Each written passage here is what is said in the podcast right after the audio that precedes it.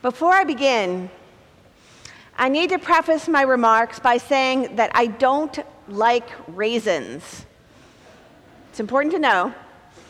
In fact, I think of oatmeal raisin cookies as a kind of mean-spirited bait and switch.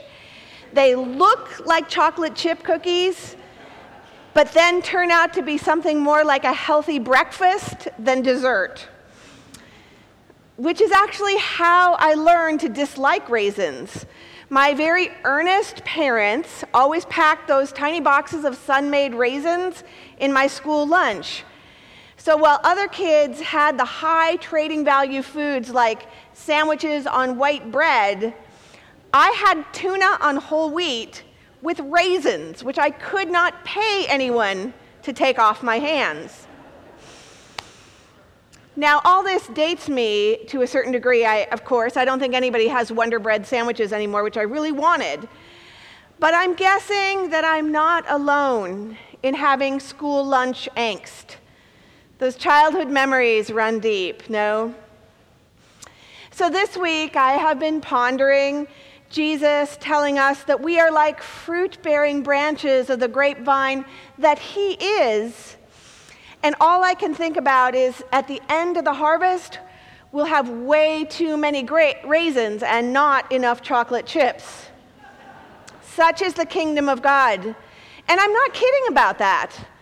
Whatever the kingdom may be, it will surely be different from what I want or expect. Now, of course, Jesus didn't actually mention raisins in go- John's gospel. I'm pretty sure he was thinking about grapes and wine, which have deep symbolic resonance in our tradition. Throughout the Bible, the vineyard appears as a metaphor for God's people, capable as we are of both faithfulness and faithlessness.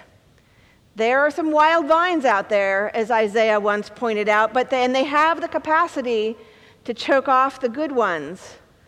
But God longs to tend the vines, as the Bible attests, because God wants people to bear the fruit of wisdom and justice. Now, Jesus would have expected his hearers to know all that, but in this case, he was using the vineyard metaphor to describe not just the outcomes, but also the connective structure of faithful lives. We don't get the grapes of righteousness without healthy branches, which need to be connected to a good vine, which requires thoughtful pruning and good soil and plenty of water and sun at the right times of year. The grapevine depends on a long chain of interrelated ecological, anthropological, agricultural conditions. Break the connection anywhere, and the branches don't bear good fruit. So to live well with God, to bear and to be the fruit of wisdom and justice, we have to stay connected to our source, which for John was Jesus Christ, who loved us first that we might love as he did. And this message is utterly congruent with the other lessons we heard today. The first letter of John calls us to abide in the love of God in order that we share that love with sisters and brothers. Love has to flow, like sap through the vines, if you will, or the community can neither flourish nor bear fruit. And then there's that weird and wonderful first lesson from Acts. An angel sends the deacon Philip out on a wilderness journey where he encounters a traveling African bureaucrat. Now, the Ethiopian is both a foreigner and a sexual minority, which made him like something of a wild vine in the Hebrew tradition. That's because the law excluded men with damaged genitals from full participation in temple worship. But the genuine curiosity of the Ethiopian eunuch started the flow, so to speak, of Philip's interpretation of Scripture. And then it became the outsider who recognized that our connectedness to God in Christ, not unlike healthy grapevines, needs irrigation. Look, here is water, he said with a kind of naive enthusiasm. What is to prevent me from being baptized?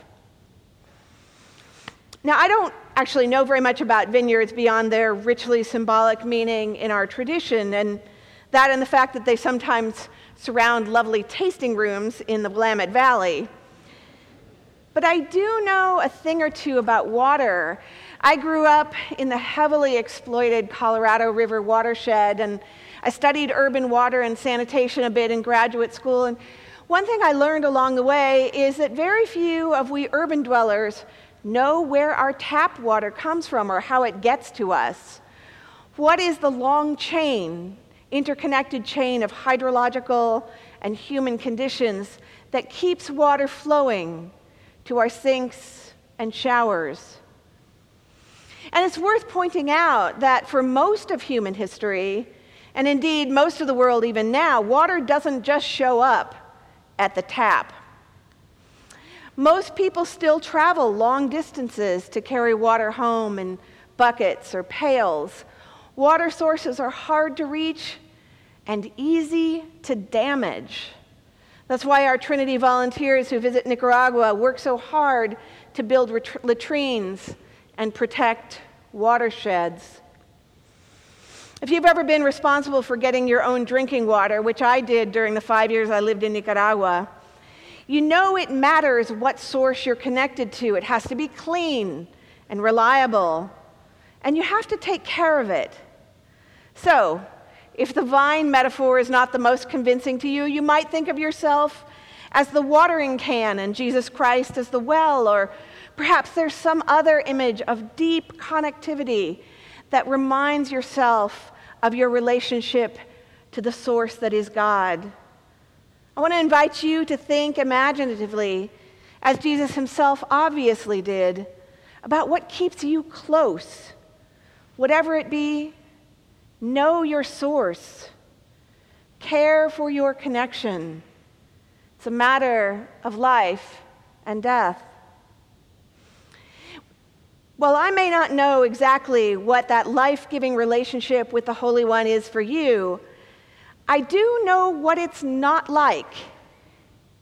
It's not like a raisin drying up for lack of connection to the vine. It's, it's not like a bathroom faucet where we retreat to get our personal private supply. It's, it's much more like a vineyard growing from the one field we all share, this fragile earth, our island home. It's much more like a village well, cared for and shared in community. Speaking of which, last weekend a bunch of ministry leaders gathered in Kempton Hall to think about what connects us most deeply at Trinity. Using the metaphor of pathways, Dean Nathan invited us to think about whether we are drawn toward the practice of uncommon warmth, what the ancient church called koinonia, or toward intellectual curiosity, or holy compassion, or deep beauty, those being the kerygma, diakonia, and liturgia of the ancient church. Now, whether or not you attended the town hall, I offer you the invitation to discern where and how you are most connected to this place, because we are the Episcopal branch of the Jesus movement. As our presiding bishop says, we are God's vineyard in this corner of Portland. We grow and thrive because we tend our connection to God and to one another. This life-giving interconnection that John speaks of does come with both a promise and a warning, however. When it flows like water, like sap in the vine, it almost always takes us places we didn't plan to go. Philip knew what his source was, and because of that, he wasn't afraid to share it with someone who defied the conventional categories of righteous personhood. Nathan knows what his source of the is, and because of that, he's not afraid to follow his husband into a culture he was initially averse to. Jerry knows what his source is, and because of that, he's generous to share coffee and cookies with protesters who proclaim hate. Mary knows what her source is, and because of that, she listens for God in the stories of homeless people. Pam and Tim know what their source is, And because of that, they lead us into relationship with the immigrant other. Rule knows what her source is. And from it flow love, words of love and encouragement to those who are hurting. I know what my source is too, which compels this daughter of two quite committed atheists to stand before you and say with confidence that God longs to be connected to you and abide in you. You are not lost. You are God's treasured possession. You are not alone. You are the sheep of God's own flock. You are not a raisin. You know I had to say that, right? You, you are the well-loved branches of the vine where the grapes of wisdom and justice grow. Amen.